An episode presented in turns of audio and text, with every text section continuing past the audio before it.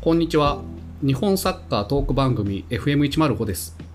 この番組のパーソナリティは湘南ベルマーレサポーターのタホイと清水エスパルスサポーターの竹パンでお送りします。イェイイェイはい。そんなの入れるようになった んですね。えーこの番組はサッカー大好きデザイナーとコピーライターが、えー日本サッカーのあれこれを、えーワイワイと語るポッドキャストでございます。いはい今週も2人ともテンション低いねこのい試やー合結果ではなんかこうラジオ始まってからそんなに良くないですよね。 ずっと。そういや俺ね思ってたんだけどなんかちょっとグッズとかも個人的に作ろうかなと思ってああ、いいじゃないですか。はいピンバッジとかはで湘南と清水が勝ったらなんか視聴者プレゼントするとか い。ダブ清ルで水はそこそこ J2 なんてさすがに勝ちますけど。湘南が勝たないから ねだからだから2つともいや、いいじゃないですか。ゲット6プレゼントですフォロリツ的なやつでね、あ のフォロリツしなあくて両方も勝ったら両方勝ったら同時に勝ったら両方あ勝って「ハッシュタグ #FM105 で」ーはい、まあなんかいいじゃないですか、まあ誰に当たるかちょっまとあ、ね、両方勝ったらはそうですねそう何回あるかなでしょでしょまあだからそれまでいいにですねなんかちっちゃいピンバッジとか T シャツも一回作ってみようかなと思ったりしてねやる気満々ですね楽しいからね最試合は負けてるけど高はいついに1ヶ月ですかね5回目なのでもそういやー聞いていただいてる方もねいいて嬉しいですけど、メッセージいただいてたのをねうあそれ行きましょう、はい、ちょっとご紹介させていただきますお願いしますえー湘南サポの方ですかね、うんジョニコさん、はいありがとうございます、はい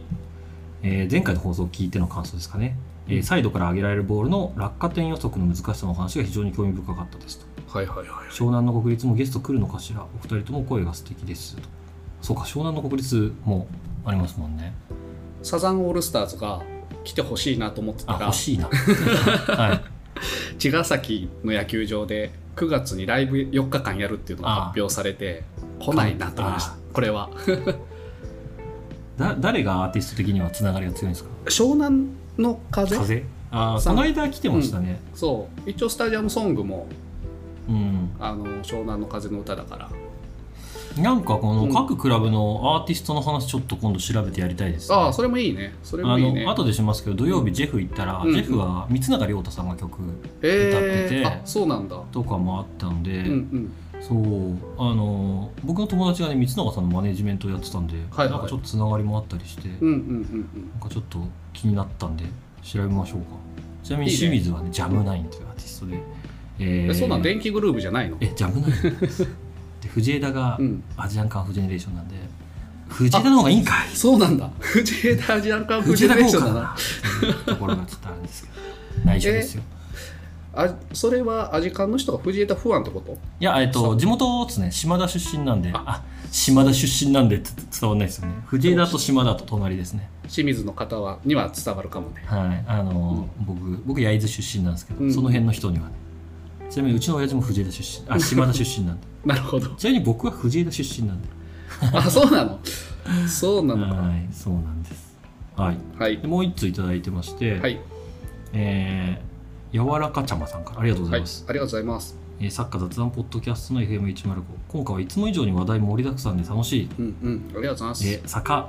丸い のサポーター写真掲載のジャーナルスジャーナリスティックに一石を投じると BGM の音量も適切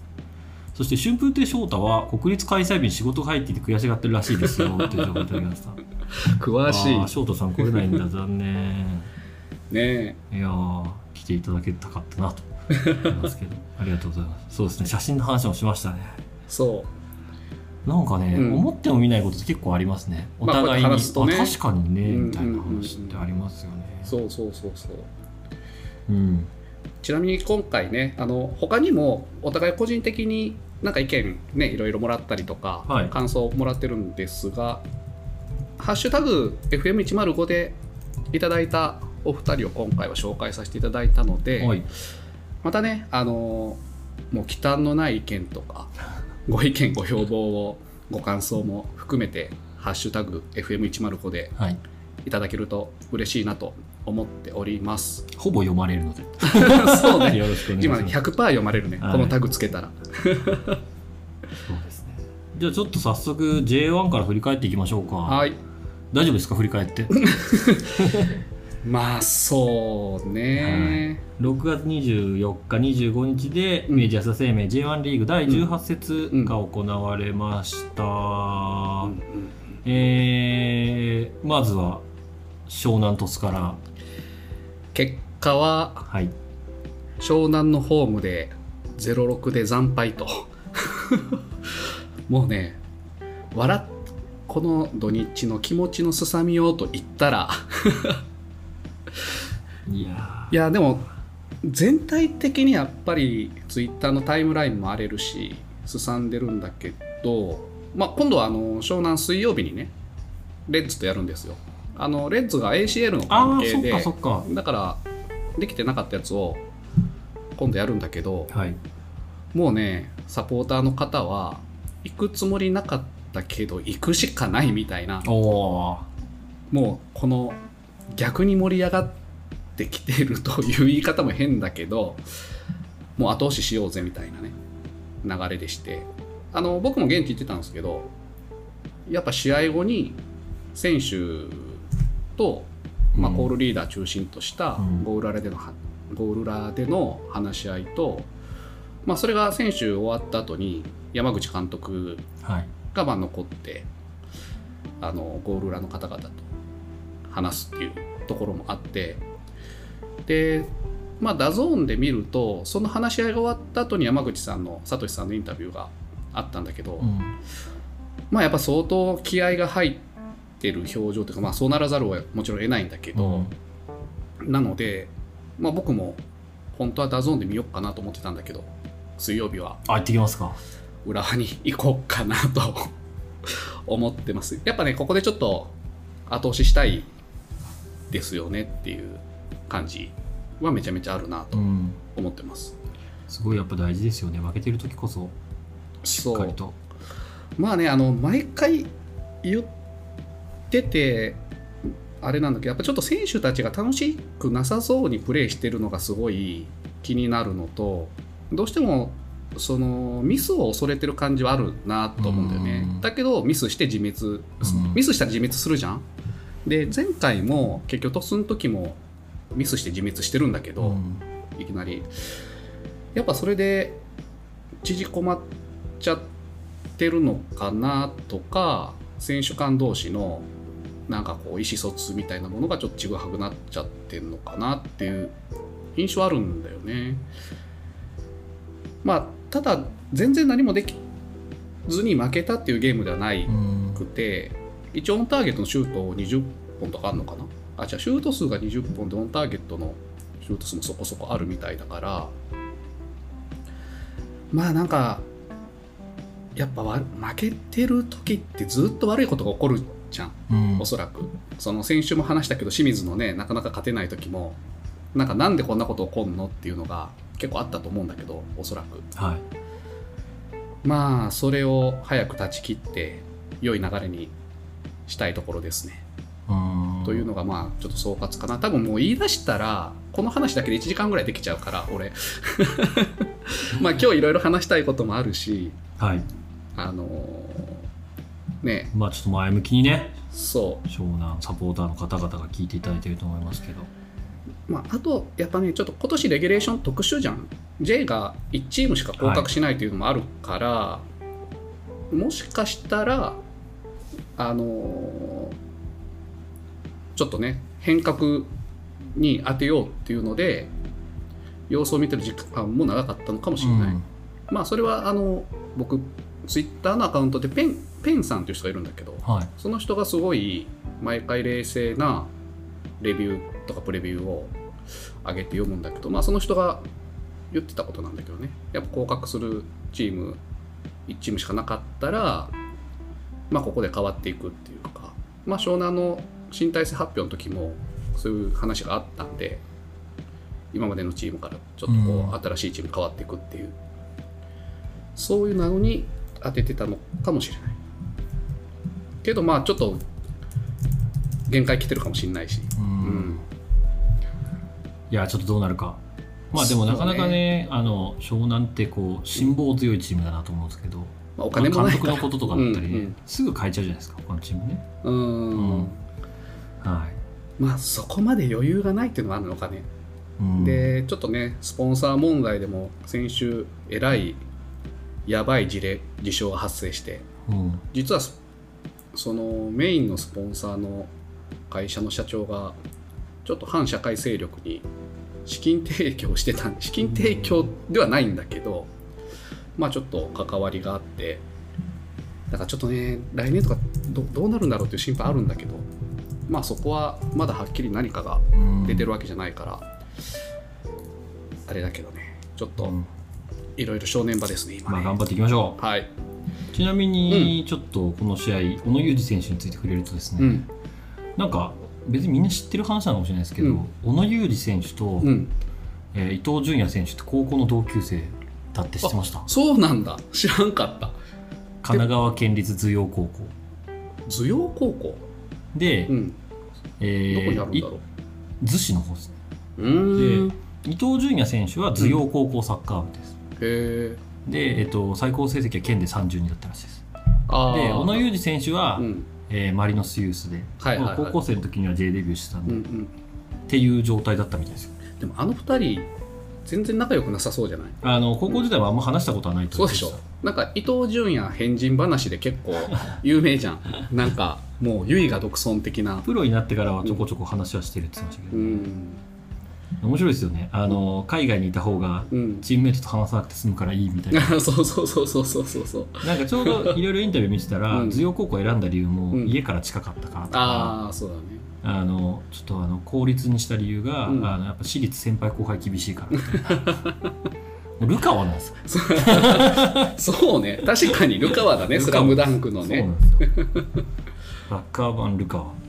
いやこの間の代表でもよかったね、う伊藤ん純也やっぱ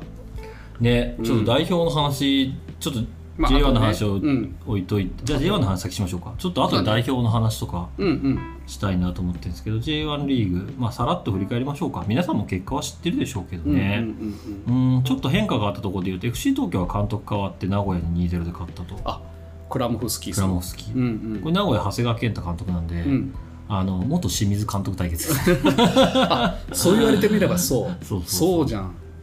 実はそうなんでなるすほど清水監元清水監督ダービーダービうーんそんなダービーがあったんですけどうんあとはね神戸3-0で福岡に勝ってるんですけど大阪武藤武藤っていうねうんであの1点目の大アシス阪トものねアシストも武藤でしょもうねこのコンビ無双してますねいやーやばいやばいわフィジカルコンビそう勝てる 気ちょっとしないもんね今神戸にいねや この間セレッとソして勝ってましたけどねああそうなんだフィジカルコンビですよ、うんいややっぱね武藤義則は素晴らしい選手ですね、ちょっとねなんというか、うん日本人離れしたうんバネ感、フィジカル感みたいのがあって海外ではいまいちでもね、うん毎日で10点とか取ってたんですよああドそうイかツそうでかそうかそうかそうだよねさすがにプレミアではあれでしたけど、うんうん全然ドイツとかでは2桁取ってたんで、うんうんうんうんあのめちゃくちゃ優秀な選手だと思いますけどあ2桁取ってないのかごめんなさい8点かなるほど758ですねいやまあそれで、でもそこそこ取ってるうんうんどっちかっていうと、んめっちゃ純正ストライカーでもないですからね東京でもはいはいはいめっちゃ取ってたわけじゃないですからうんうんうね、んうんスペインがあんまりだったのかプレミアとスペインでどっちもあんまりでしたね、ううんん1得点1得点ですどっちもなんか神戸も帰ってきた時あまりまだフィットしてない感じだったけどここに来てねうんだいぶっそうなんかねやっぱあのフィジカル系ウィンガーって感じがして、うんうんうんあの収めて前に推進力があって、うんうんアシストするみたいなタイプの選手なので、そう思って使っていただけるとすごいいい選手だと思うんですようんうね、ん得点だけにフォーカスしない方が武藤はいい気ながるほどねしますねあとは首位マリノス勝ってたりとかあとガンバがね調子いいですね来たいやなんだかんだねガンバは最初悪かったけど、まあ、ガンバとか鹿島とかああいうクラブは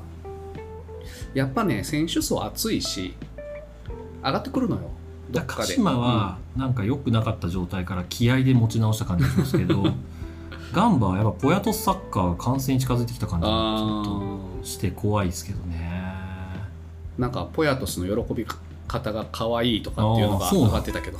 勝利した時のなんかあのサッカーで勝ち出すとちょっと止められないような気がしますね。まああともともと素養もあるしねガンバうはんそういううまさうまいだからうねん、うん、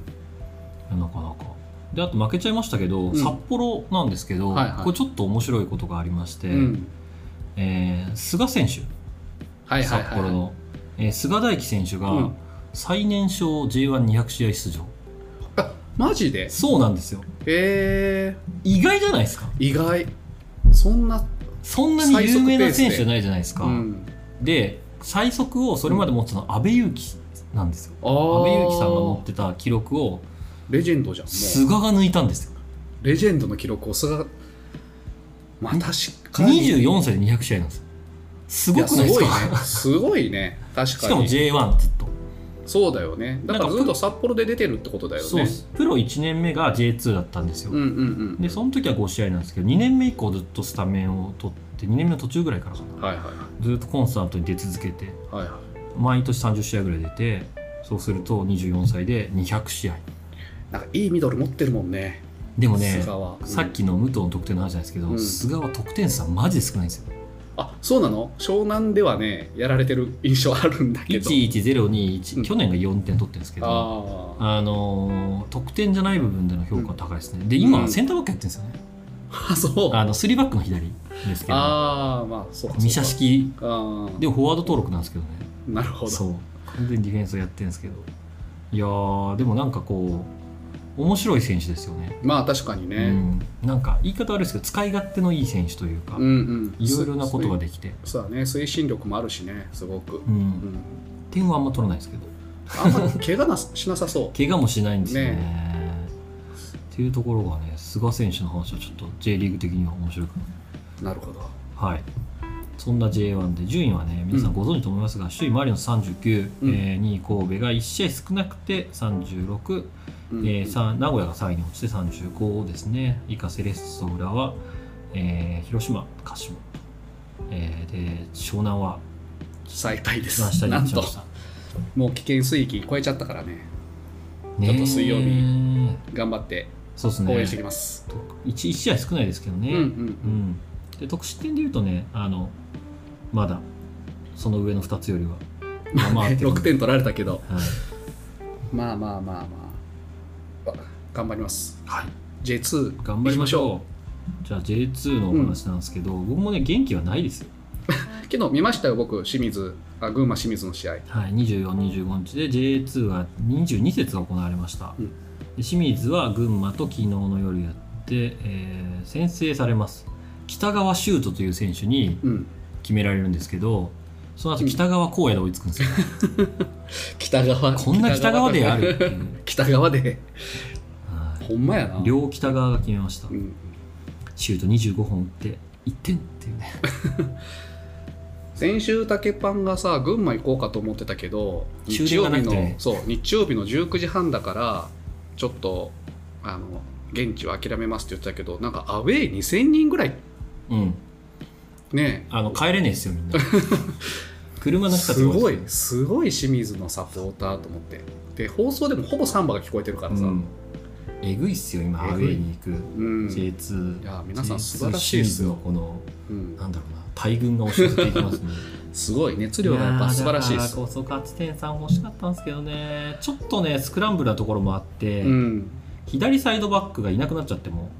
ああそうなんだてかもうサイドバックが一人もいなくてあのあ控えーが北爪選手のみにな前回も言ってって、たもんねうんうん今回西田選手が左のサイドバックで出てたんですけどあーはい前半結構疲れてましたねそこうんうんやっぱね簡単にできるもんではないですね守備のま部あ分、、組長も、ね、あの群馬の監督が元浦和の監督だった大月,、大月さん大月さん組長と言われてるんですが右サイドついてきました、ついてくるよね失点は左のスローインからだったんですけど、うんうんやっぱ結構攻められてたなっていうのとうんうんうんうん、まあ、あの失点のやつも結構クロスは無理やりうん、入れたっぽかったもんねそれを、まあ、群馬の群馬の北 川群馬の北北側川がうまく合わせたっていなんうかそうでも前半は結構押されてたと思うんですけど、途中からね清水ペースになってからはもうボコボコシュート打ってたんですけどね、アディショナルタイムの最後のあれやつとかねなんで入んないんですかね あれとかねあれなんで入らんあれは入ったと思ったよ俺もラストのラストにさやっぱドラマある来たーっ て清思水ったららしいドラマあるって思ったらねびっくりしました逆にびっくりしましたうん入らなかったですね,、まあねくし引き元清水じゃなかったっけ、相手ゴールキーパーのね、くし引きのうんセーブなんか見たこともなかったですけ どねかつてでもくし引きがなんか胸に当たって痛がるみたいなのがいっぱいありましたね あのちなみに前回も最後腹に当たって痛がってたよくし引きちょっと痛がりすぎじゃないかっていうのを思いました けどでかくなったよね山形行って急にでかくなったんだよねくし引きあそうなんです確かに横でかくなった気がしますそうなねんか米の食いすぎなんじゃないかみたいなああ山形ごの飯が美お味しい米が美味しくてでね僕またいつかどっかで話そうと思ったんですけど、うん昨日もね、うんあの群馬のうん高橋ゆりや選手途中から入ってきたんですけど、はいはいはいゆりやってすごい名前ですけどね、うんあのお父さんが高橋のりおさんっていう元放送でも言ってたねはいうんあのベガルタのうんとか鳥栖にいた選手うんうんの方で、えーやっぱ2世選手多いんですよねサッカー。あーうんうんでこれ僕がちょっとずっとこの1年ぐらい思ってるんですけど、うんどうしてサッカーって2世選手が多くて、うんうん野球は2世選手ってほとんどいないじゃないですか。うんあ言われてみればまあ長島ぐらいしかパッと思いつかない思いつかないですよね一茂ぐらいしかね、はいうん活躍したかと言われればまあそうだねししててなないいよね野村、うんうんかあのうんうん勝則かはいはいはいとこでこれ仮説なんですけど、うん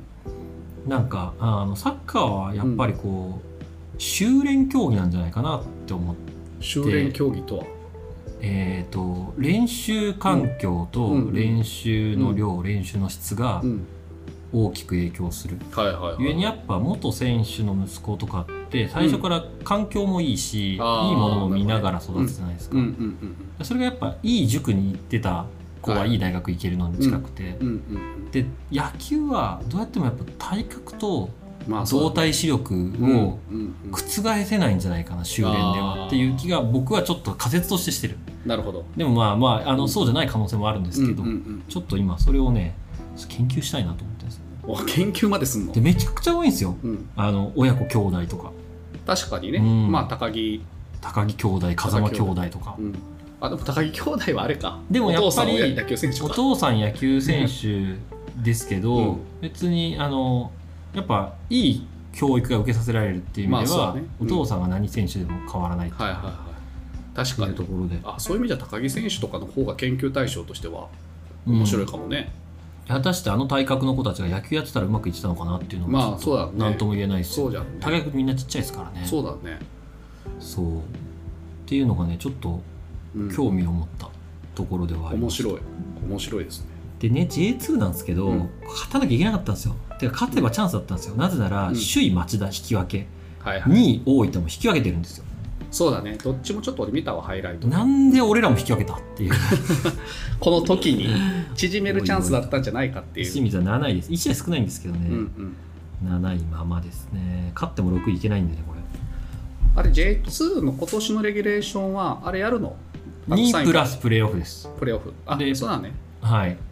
でプレーオフ勝ったのチームがいつもで言うと、J1 と入れ替え戦なんですけど今回入れ替え戦なし、はいはいはい3チーム上がりなのでプレーオフ4チームに残るちょっと2位がだいぶ離れちゃったんでまあ、うんうんここからもう連勝し続けるしかねえぞっていう状態ではありますが清水まあさんただ群馬はねあの今年の前期の対戦でもちょっとやられてんじゃなかったっけそうですそうです、ねはいなん相で性群馬もね9位なんですよ別にああ結構今年群馬強いんですようんううんんなので全然あのまあ全くダメだったかっていうとそうなんですけど、アウェーがねもう全然勝ててなくて、うたんだホームはね全勝してるんですよねずっとやっぱ応援すごいからねうんあの清水の応援は本当にでまあ、水曜日、あのホームで、あのうんこっち1試合使用が少なかったやつの消化かな、秋田戦があるので、もしかしたらいきなりダブル勝利で来週プレゼントということがあ水曜日に、水ね、曜日に これ、水曜日ダブル勝利したけど、土曜日ダブル負けしたじゃな いですかまあその時考えましょう考えましょうダブル勝利したらはい、っていうのもありますね、はいはい J2 はそんな感じかな、トピック的には。うんはいで、えーここから、えー他の話題に移っていくんですけど、はい何からいこうかなじゃあ地域リーグのお話しましょうかうん、おなじみおなじみの。地域リーグやってるポッドキャストないで すからね、えー東京都一部リーグの話から、はい、えー J1 から数えると、うん。えー7部に当たりますね東京都一部リーグ、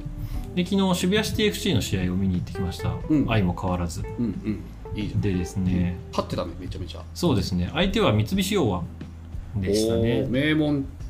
三菱洋和ってやっぱユースチームのイメージがうんうん、うん。強いですよね、この間代表デビューしたうん。あの中村敬斗選手の三菱洋和ユース、もう、This is 男前のね、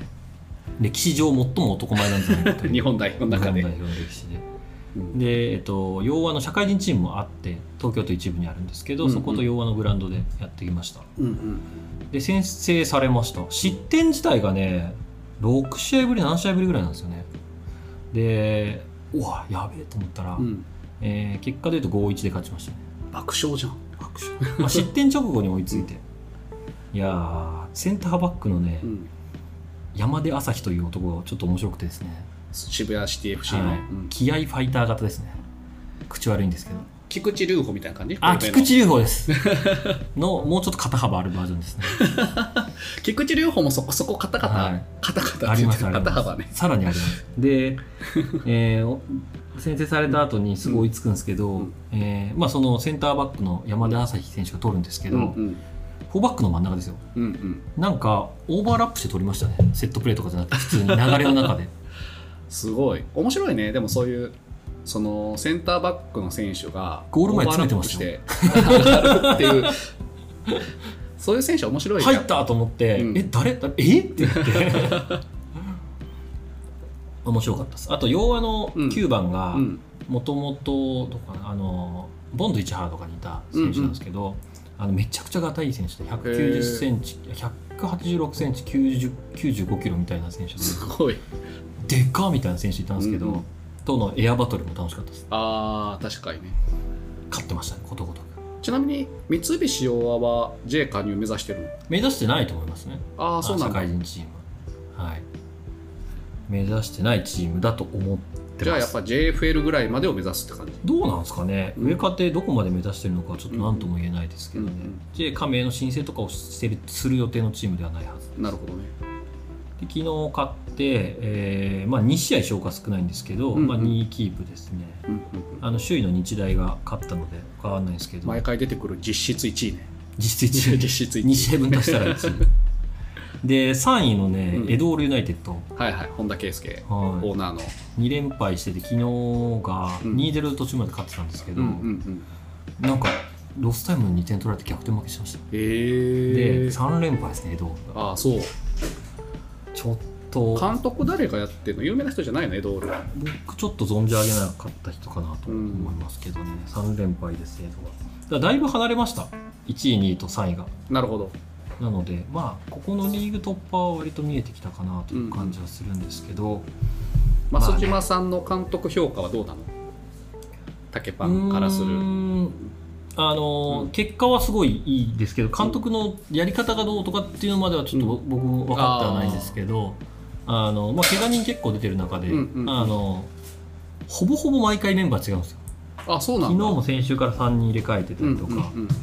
あのスタメン同じだったパターン1回もないんじゃないですうか、んうんでもあの勝ってるのでうまくやりくりしてるのかな、うんうんまあ結果が出てるってことはね、うん多分キーパーもあの途中最近はあの大卒1年目の選手に変わったりとか、あのだんだん若返り図りながら結果を出してあで昨日は良かったのは、何回か話したかもしれないですけど佐々木銀次2得点なんですよああはいはいはあの青森山田優勝メンバうんーうんワ言っードてたねですね,、銀次覚醒とい うねワードが俺の中でだけトレンド入りしてますい なるほど上のカテゴリー目指せるかもしれない1点目すごかったいやでもなんか村はやっぱあって、うんなんかこうなんかんんのらりくらりした感じなんですけど、うんうんすごいミドル決めてたんでやっぱお前ポテンシャルはあんじゃんっていう 感じなんですけどやってほしいなという感じですけどね、で昨日ねあの関東リーグ調べてたんですようんうんうん関東リーグって今どんな感じなのかな順位表と思ってうんうん関東リーグの順位表調べてたんですけど関東リーグの順位表ねあれなんですよなんか PDF の画像みたいなのが貼ってあるんです よ見づらって思って東京都一部リーグより見づらいじゃんと思ってあれですけどうん関東一部リーグ二部リーグってあうんって、うんうん一部リーグ1位が今ボンズ市原 FC ですね、はいはいはいで2位が栃木シティあああるねはい栃木シティこのね辺はうん JA 加盟を目指してるんだと思うんですけど、うんで3位が東京ユナイテッドうんうんで4位が東宝チタニウムっていうこれずっと関東リーグにいるんですけど、こういうのは企業チームでうんうんあの JA とか目指してないチームだと思うんですよねうんう、んで、えー、東院横浜が5位はいはい大学だねはい、うん大学ですねで6位が東京23これも目指してますね JA をうんうんで7位が東京国際大学この大学ですね、で8位がジョイフルホンダああはいはい名これ前はだけ聞い企業たことチあるームですね、うんこれは本当ただのあのホームセンターのチームで すね強いんですよでもでへー9位に南葛 SC が来て、うん10位が琉球大なんではいはいはいあのそんな感じで大学社会人チームあとうんクラブチームっていうのがいい混じってんだね混じってますちなみに南葛 SC はオーナーのオーナーなんだっけ岩本さんオーナーは、うんえー高あ橋さん高橋さんか岩本さん岩は本さんは GM ですあそうかそうか GM かちょっとねあのー社会人あ次のカテゴリーアップを目指すには一つ道が閉ざされたからあそうなんです、あの違うやり方を、 2つあって、うん純粋に、えー JFL に昇格するためには、関東リーグで上位に入って、うんうんえー全社トーナメントに出るっていう方法と、あとカップ戦みたいのがあるんですよね、うんうんうんでちょっとそれちゃんと調べようと思っててまだ調べられてないんですけど、その 2, つがあってそのカップ戦の方トーナメントの方が、えーとはやぶさイレブンに負けて、うんうんうんうんえー敗退しましたちなみにうんはやぶさイレブンは関東2部です、ああそうなでんだ去年は神奈川リーグにいて、うんえー渋谷も一緒にやったこの昇格トーナメントうをん勝ち進んで、なるほど厚木はやぶさイはやぶあはやぶさイレブンから名前変わったんですね厚木はやぶさ FC になりましたねあ次なんだねホームタウそうン俺がはやぶさイレブンっていう名前が好きだったんですけど、うんイレブンなくなっちゃいましたけど、まあ、今2部で3位です強っでやっぱねあの昇格組強いんですよ大う体、んあの勢いあるんだうね、んやっぱねあの昇格トーナメントがむずいんですよああまあ一発勝負だからね2部のチームでいうと1位がエリース東京エリースがちょっと一昨年まで関東一部にあじゃあ東京都一部にいましたねうんで一緒に争ってましたけどもう2部1位ですで2位が、えーウェルヘヤイタヤイタのチームがあるんですけどこれちょっとどういうチームかあんまりわかんないですけど、うんこれもねあの昇格トーナメントいましたねうんではやぶさイレブンがいて、えー4位がアイデンティ未来っていう確か茨城のチームだった気がしますけどがいてうん横浜たけるがいるんですけど横浜たけるもクラブチームでああのそうなの YouTuber のジャイアント和樹さんっうんてあのゴールキパーパーのー、うん人がいるチームですね、へーはい、とかっていうのが2部でございます考えたら社会人は J リーグはオフシーズンに結構盛り上がるんじゃないんだっけ地域リーグ全然やってますあああ全社トーナメントっていうのは12月にあるんででしょ昇格のだからちょうどオフシーズン入って入ると社会人リーでグをもあれ盛はり上げる番組にサポ的にはやっぱり年間通してなのかもないです、はいはいはいあれはなんかプレーオフだけでしかなないるってほど感じしますねはいなるほどなるっていう感じの関東の話でしたで今日ちょっとあと代表の話もしようかって言ってたんですけどほどそうね代表はもう男子も女子もはいじゃあ男子の話からしますかはい、先週ねペルー戦あってちょっと日が空いちゃったんでみんな、うんあああったねぐらいな感じもしますがうんうんあのー強かったっすね。強かったやっぱり三笘と、まあ、ちょっとさっきも話出たけど伊藤の両ウィングえぐくないあの2人がねどっちに振っても突破してくるやんみたいななんかこのペルー戦のメンバーがどっちかっていうと、うんあのその前の試合よりも優先度高いメンバーで組んだのかなという感じはするんですけど、うんうんうん相手関係的にいやーすごかったっすねまあ実際その三笘にしても伊藤にしても古橋はまあちょっと点取れなかったけど、うん J リーグにいた時時にここまでの選手になれるって想像できたみたいなまあ三笘はねうんちょっとそういう期待感はあったけど、そうですね、うん伊東純也に関してはね、うんキャリアでいうと、まあ、さっきもありましたけど頭陽高校から神奈川大学、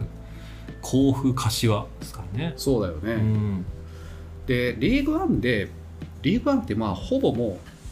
うよくあんままあ詳しくないけど個人対個人みたいなのがあの重要視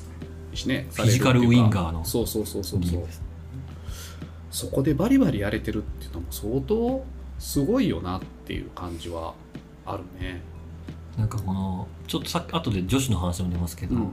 この、まあ、三笘にしても伊東純也にしても、うんうんまあ、フィジカル系ウィンガーっていう、うんスピードうんうんなんか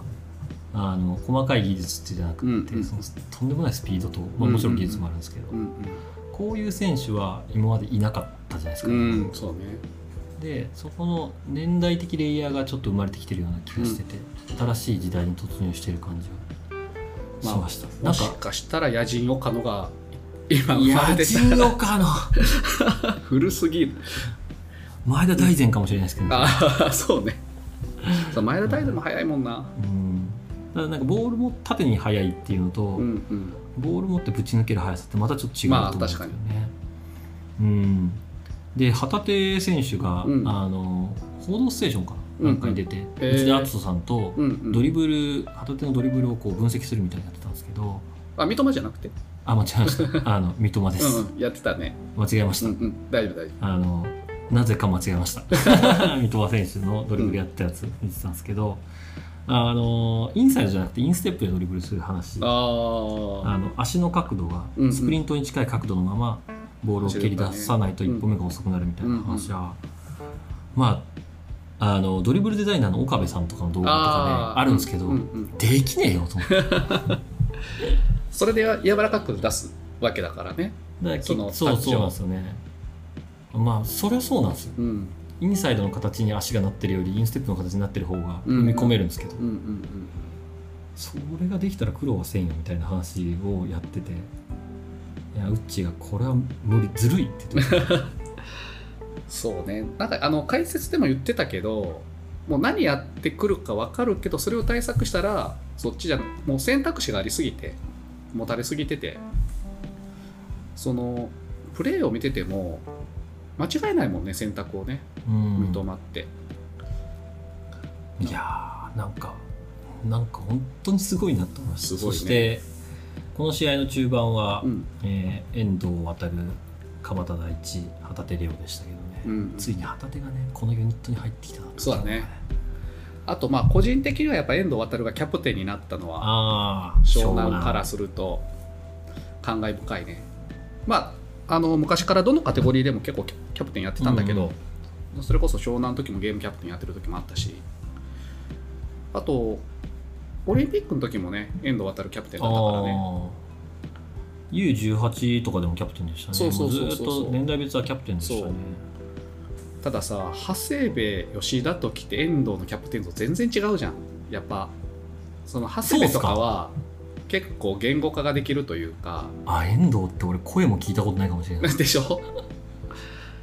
ただねあのさっきの三笘のプレーの話じゃないけど遠藤って多分プレーに選択肢の間違いがないってあ、まあ、これ張監督も言ってたの今京都の本当にミスしないその決定的なミスとかねだから相当頼りになる選手だと思うのピッチの中であのプレーでピ頼りになる人っているじゃん一緒にサッカーするとその凄みがあるんじゃないかなって俺は勝手に思ってるんだけど僕この試合でうん一番すごいなと思ったシーンは、うん実は伊藤でもうん三笘でもないんですよ、もしかしたらそれ遠藤航なんですよおおありがとうございますで、うんちょっと分数まで覚えてないですけど、うん後半で、うんえっ、とセットプレーだセットプレーじゃないか流れの中かなうんうんあの上がってきたボールを割とキーパーの前ぐらいで、うんうんうん遠藤選手がディフェンダーと競り合って、うんうんえー、とクリアするんですようんうんでクリアボールが、まあ、そんなに遠くまでいかなくて競り合いで、うんう相手にのフェナ外ぐらいで相手に渡るんですけど、うんうんシュートをブロックするのも遠藤なんですよ このあのジャンプして競り合った後うん着地した後す一ぐ行く気にダッシュしてくるんですうよ、んうんうん何この動きと思っていや僕は本当にそのワンプレーがうんちょっとレベルが違うなと思いますね、あの着地した後そんなにノーモーションで動けるんだっていうのと予測も含めていやー身長高くないじゃないですかそうだねだけどヘディングうまいのよそれこ強そいですね落下点予測の話そうなんですよね、まあ、ただ高くないですよ78なんですけど78であそこまで競り勝てるってすごいですよね,、いやあー、と遠藤航はねなんかマウスピースしてから調子がいいっていうらしいっすねそうあれもう高級車が2台買えるぐらいねマウスピースやってるっていうだかどんな高いマウスピースなのっていうら結構すぐダメになるんじゃないすかぐ壊なれるんですよねなんか力が入るから青いマウスピースですよねそうそうそう俺はまあマウスピース賛成派だけどねうんいやすごいやっすた方ごがいいいと思うスポーツ選手はあの、うん奥歯が一番ダメージ受けますかそうらだよねね野球選手とかもね、うんうんあの寿命がすごい短いって言いますうんもうんんうねんいやあとこの2試合ですごく評価を上げたのはやっぱ菅原由紀成選手じゃないですかいやー俺その話したかったのよあのやっぱオーバーラップがねちょっと湘南美が 湘南美の山根美ってことですかいや山根美ね、まあ、今の湘南の選手というと石原宏和美がああっていいんだよなあのアップダウンが、ーいやなんか縦にもいけるし中にもいけるし、うんあのもう向こう56年はもう不動なんじゃないですかね、まあそうだよね名古屋にいた時名古屋も1年か2年ぐらいしかいなかったんだっけそうですね結構早くにあねの、オランダに行っていしまいやあまれしたはやっぱね海外のチームのスカウトの人は素晴らしいねそうっすよねよく見つけましたよねそうそうそうそうそうでもゆずっとね、まあ、エリートっちゃエリートでうんうん U15 から代表でずっとやってた選手ですけど、はいはいうん名古屋2年 ,2 年目の多分夏に行っちゃってるんじゃないですかねそうだよね。ちょ冬っかなと、多分風間さんの時に見たのかな。いい選手だなと思ってたらすぐ行っちゃったみたういな。うんん、いやすごいあプロ契約は名古屋史上最年少みたいですねあーで19年の6月2年目の6月に、えー、EZ にこれさ行きましたね思ってたんだけど、その菅原君でね、うん菅原君と久保君って同い年じゃない多分久保君さん。久保君さんが今高卒4年目だからいや違います菅く原ん君1個上ですあ、一個上。あ、そうなのか。菅原君はなのでパリ世代ではないですあ、そうなんだ。俺なんか、一瞬、久保君さんと菅原君が、パリ出れんじゃないのみたいな。っ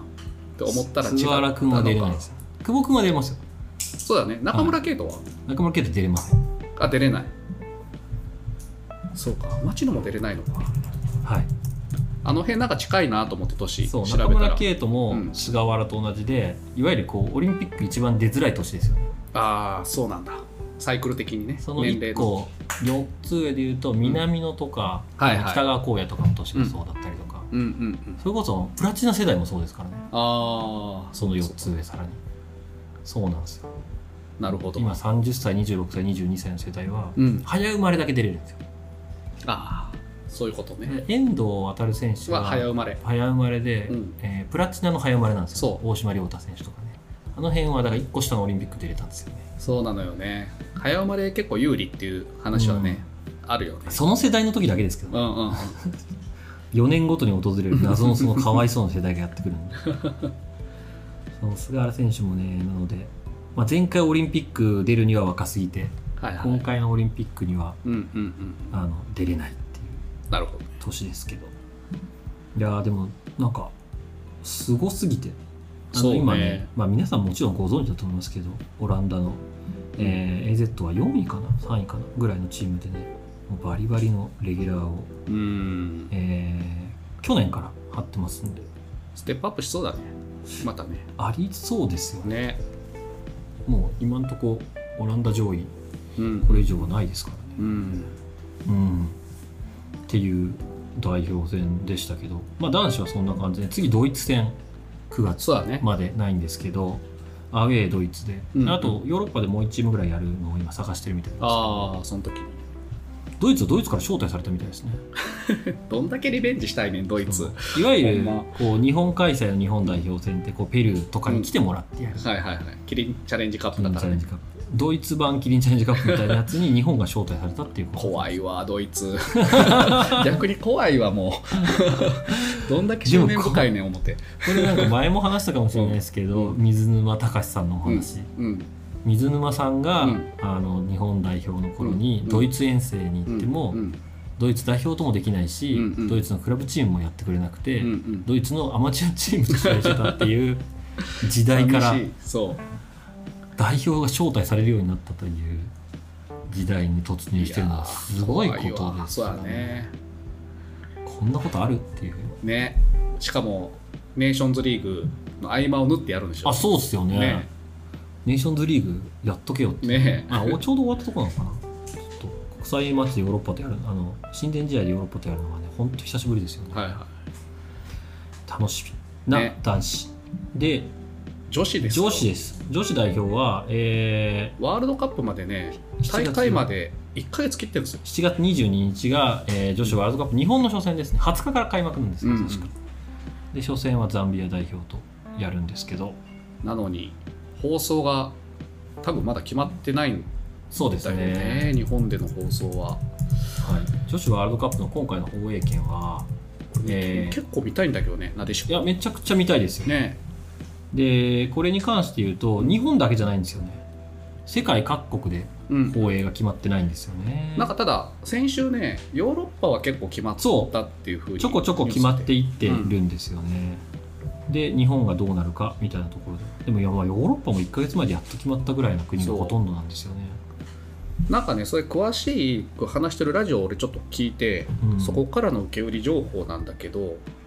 今まではあの男子と女子の放映権がセット売りだったんだってうんだけど今回から男子と女子のその放映権を別々にするとでまあそれでかつその女子のそのサッカー環境の待遇をアップするために、まあ、放映権が、まあ、バカ高くなっうんバカ高くっていうか、まあ、これまでに比べたらね高くなったらしいとちなみに男子はなんか4億ドルぐらいなんだけど放映権がね女子は1億1000万ドルらしいです今回はい、で、うんまあそれでもねやっぱ今まではセットであれだったから買ってたけど日本もちょっとそれだと買えないなみたいな感じらしいうんいいんだよねだからこれこのままちょっとね決まらないとどどれも見れないというのはかなりの機会損失じゃないでまあもっとその長崎のバンフォバンフォーレじゃないや、えうーんリファレンのそうビファーレンの社長だった社長の高田さん高田春菜さんが春菜さんがねクラウドファンディング今あのもう WE 初めてリーグのチェアマンですねそう。ウィーリーグのチェアマン、チェアマンって言わないんだよね。あれあーごめんなさチいェア、チェアチェアですねそう。を、 WE リーグのチェアそう。で、俺もちょっとクラファンしようかな。いや俺もするつもりなんですけどねまだね、発表されてないんですよね、うんうんでこっからで間に合うのっていうのもちょっとあってそうだよね。それこそ放映権が取れたとしてうも、ん。じゃあ実況解説誰がやるのかとか、うんうん放送のスタッフ誰がやるのかとかっていうのが、うんあのそんな急にできるのかもちょっと分からない体制組めんんのかっていうね。うんねえでもなんかぜひ放映してほしくてちょっと今本当に女子サッカーに興味があってですねう私は、ん。うんあのめちゃくちゃ勉強してるのもあってしかも、いい女子選手めちゃめちゃ多いらしいね、今ね。なんかあの、今回いろいろ調べたんですねちょっとお仕事の関係もあって調べたんですけど、うんうんえーまあみんなが知ってる選手でいうと今回のメンバーでいうと、うん熊谷咲希選手とかはね、はいはいはい。 2011年からずっといるんですけど、この人はねちょっと別格なんですけど まあそうだよね。3試合連、え、三大会連続ぐらい4大会ですね ?4 大会か。あのしかも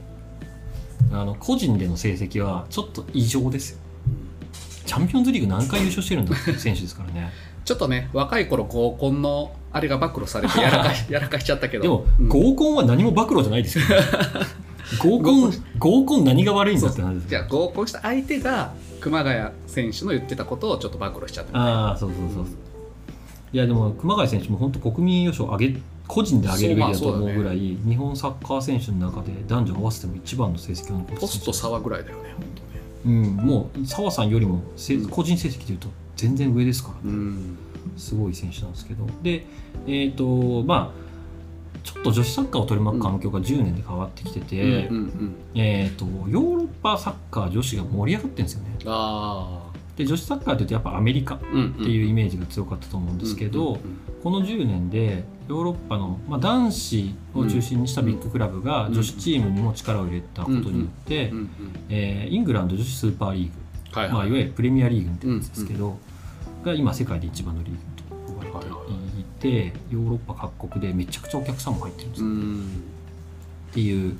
状況になっていますとそうするとやっぱヨーロッパうんうんの国強いんですよねその中にいる長谷川唯選手だっけ、そうで言うとうん、チェルシーかシテそィこかでにい言るうんだよねとあのさっき言ってたうんいわゆるフィジカルウィンガーはいはいフィジカルフォワードっていうのがやっぱり強いんですよああで今時代としてうんでその中で日本人が、うんあのポジションを確立してるのは、うんトップ下とか、うんうんうんあのゲームメーカー型のボランチみたいなはいはいは選手はあのその女子のプレミアでも日本人なんですよ、いなるほどあとサイドバックなるほどこれってうん、 10年前の男子の日本の代表ってそうじゃなかったですかああ確かに長友とかトねップ下の選手とサイドバックの選手が重宝される時代はいはいはいなんですよ。で言うと、えー今名前が出た、えー長谷川唯選手は、うんえーマンチェスターシティです。すごいねで長野風花選手がうんリバプール、うんうんえー林穂乃香選手ウエスト ハム、えープレミア勢で言うとあとは、えー清水梨紗選手もウエストハムですね。岩渕真奈さんは違うチームに行ったのかトッアートセナナルにムアーセナルからトットナム行ってあんまり出場できてなくて、うんそれでちょっと今回落選してしまったんですけど、うんまあ、最初に言った3人はあの中盤の選手で、うんえープレミアのチームで、えーまあ、タクトを振る側としてうんうんそのフィジカル系の人たちをなるほど使う側としているとで、えー清水梨紗選手はサイドバックですねなるほどあの体力系うんうん うんスタミナアサイッドプダバウンッアックとプしダウてンを存在してますと、はい、いう感じですねでこう面白いのが、うんあのー U20 っていうカテゴリーはいはがいありますけど、あれ先週話しましたっけ話してないか U20 は話してないんじゃないかあの女子って U23 カテゴリーのオリンピックっていうのがないんですよね、うんうんあの女子代表のオリンピックってフル代表うんはいはいなのででいうとアあンダー代そうだ表よねってうん U20 までなんですけど、U20 は、えー前回大会うん日本準優勝はいは前々回大会優勝ですいいやーそれやっぱ見たいなだーから若年いや今今回だいぶ世代交代してて、うん若い世代がめちゃくちゃ面白いんですよ19歳2004年生まれ3人いますんですごい2004年生まれと2003年生まれかで3人いて、えー特に僕はねあの日テレ東京ベルディベレーザのうん藤野青葉選手あそれねなんか出てたよおすすめ選手でなんかすごいんだよねめちゃくちゃうまいっすねあのもうとにかくうまいあと,、えー、と浜野舞香選手は今スウェーデンスウェーデンも強いんですよあ女子リーグでいうとまあ大体イタリアと同じぐらいの格なだるとほどスウェーデンのあのハンマルビーっていうところのめちゃくちゃ強豪チームにいるんですけど、あのこの辺がねやばいっすその下の世代で優勝した時の世代でいうと多分、あの植木理子選手とかうん千葉レミナ選手とか、えー遠藤純選手とかなんですけどこの優勝準優勝世代のメンバーがおもろいっすよ結構入ってるのメンバーにめちゃくちゃ入ってますなので超若返り図られてます現在日本は FIFA ランキングで11 11位ちょっと下がったけど、まあ、でもね予選でやるのが初戦がザンビザアンビアでですね次がコスタリカで最終スペインスペインですはいなのでまあこの辺は見たいこれがこれが見れないっていうのはねスペイン女子はね強いですもうイングランドスペインは本当に強いですうん女子は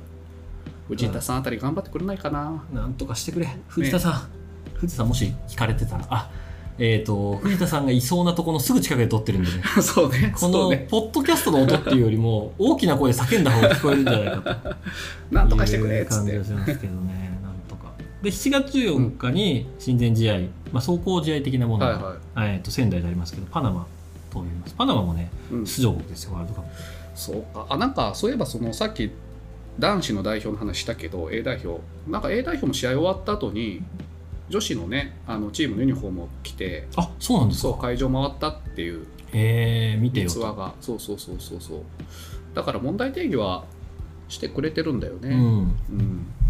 なんかね見てほしいなと思って Wii な Wii リーグのデシコリーグもねちょっと僕全然今季見に行けてないんですけどうんうん今季っていうかえっと終わっちゃったんでね、うんしうん秋春制なんでねはいはいはい先駆けて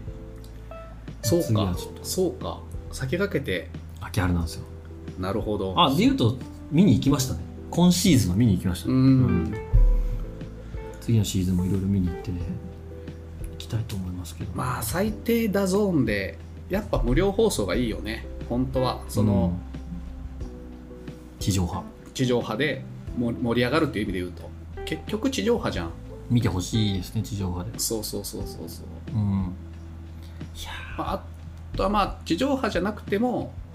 そのオンデマンド放送が無料で見れるみたいなうんだから前回のあのーサイバーエージェントまあアベマか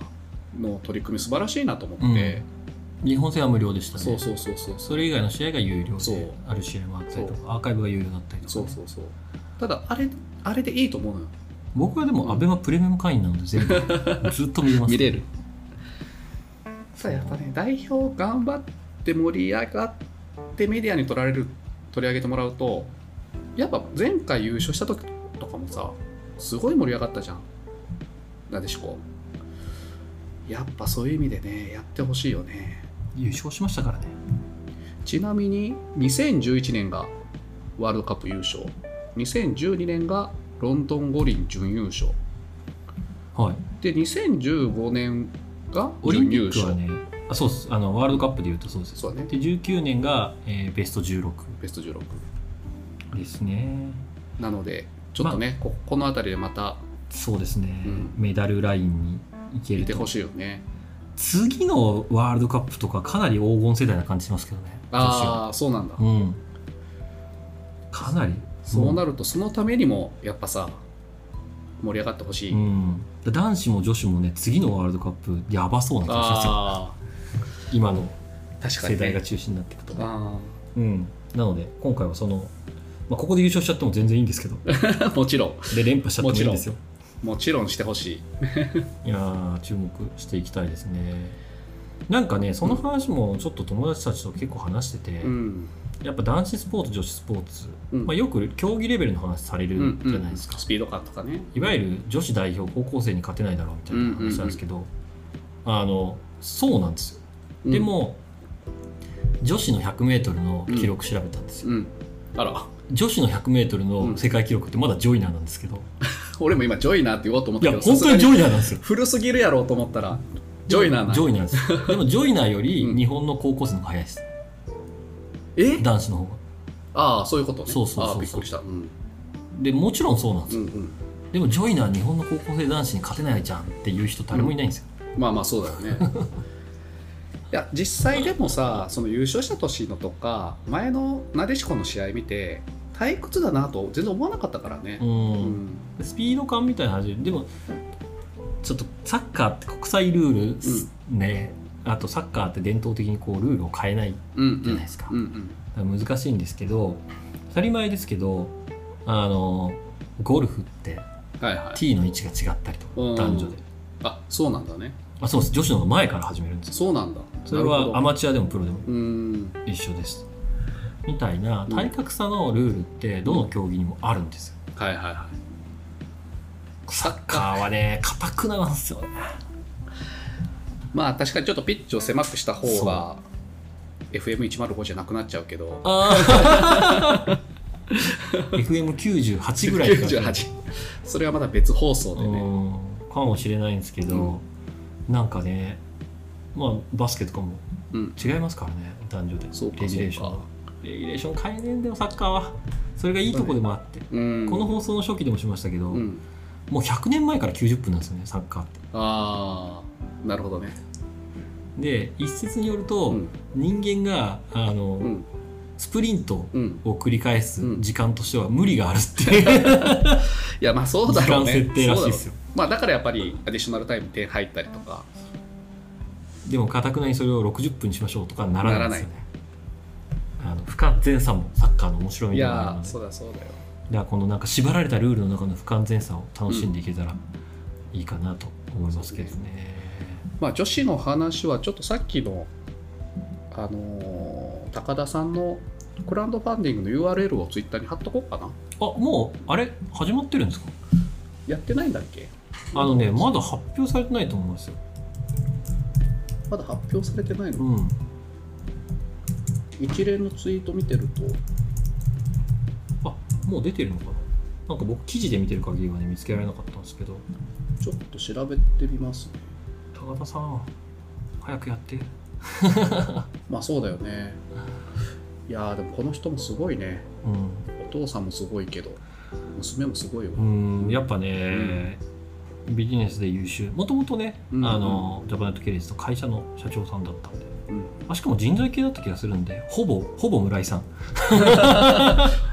女性版村井さん、はい、ほリぼクリクルートかジャパネットかっていうグなるルほーどプの違いはありますけどなるほどほぼ村井さんですわかりましたはい頑張ってくれはい結構お時間がはい来たのでちょっとねまだ本当は他に話そうと言ってた話あるんだけどはい J2 の話1個忘れちゃってましたさあどうぞあの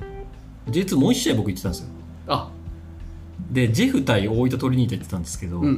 うん理由がですねあのーオシムさんのはい銅像のうん除幕式がありまして、ち素晴らしいょっとあのーそれのお手伝いじゃないですうんか、うんで行ってましたっうんていうのもあの佐藤優斗さんと羽生さんが中心で、うんジャパナイズフットボールという活動をしてて、うんジャパナイズフットボールで検索していただくと出てくるんですけど、ジャパナイズフットボールはい、オシムさんが、うんまあ、監督時代にやってた、うんえー日本サッカーの日本化はいはいはというものを考えていくという活動をいうん始めてまして、うんえーそれの一環であの始めましたあの JAPANIZE フットボールですねうんジャパナイズフットボールで検索していただくとサイトが出てくるんですけど、はいはいえージャパナイズフットボールうのん活動であのちょうど羽生さんが除幕式に出て羽生さんと優斗さんが除幕式に出て、で試合の始まる前にもアマルさんとかうんと一緒にお話しするみたいなのはいがあはってその中でちょっと僕ムービーの方を手伝いさせてもらっててい後でそれは見れるんですかその You- YouTube かえなー、んかとサイトに載ってます、ツイッターにもありますが、はい、YouTube あそにれもをちょっとありますので、 Twitter にも載せておきましょうリンク貼っておきますよお願いします、 YouTube はないのか、サイトに載ってますんで。 しかもね、うんちょっとまあ、見てください。わかりましたこれみんな見ると、 うんあれって思うことが一つあ ります。あ本当ちょっとじゃあのこのリスナーの方は、うんあれって思うことが一個ありまあす。本 当ちょっと楽しみだねそれは楽しみにうんちょっと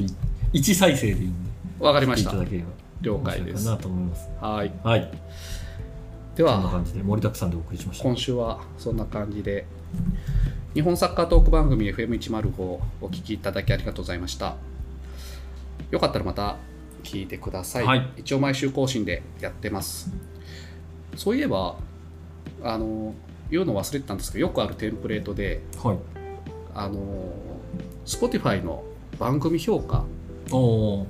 ー5を押してもらったら嬉しいなっていうねあそんなのあるんですね俺知らなかった Spotify もあるんだそうあるんですもしねよければチャンネル登録いいねお願いします的なやつです、ね、それそれそれそれはいでまあツイッターもやってますので、えートピックご意見ご感想などは「ハッシュタグ #FM105」でツイートしてくださいまあほぼ100%次の放送で取り上げることになると思いますので、それではちょっと次はね清水湘南の、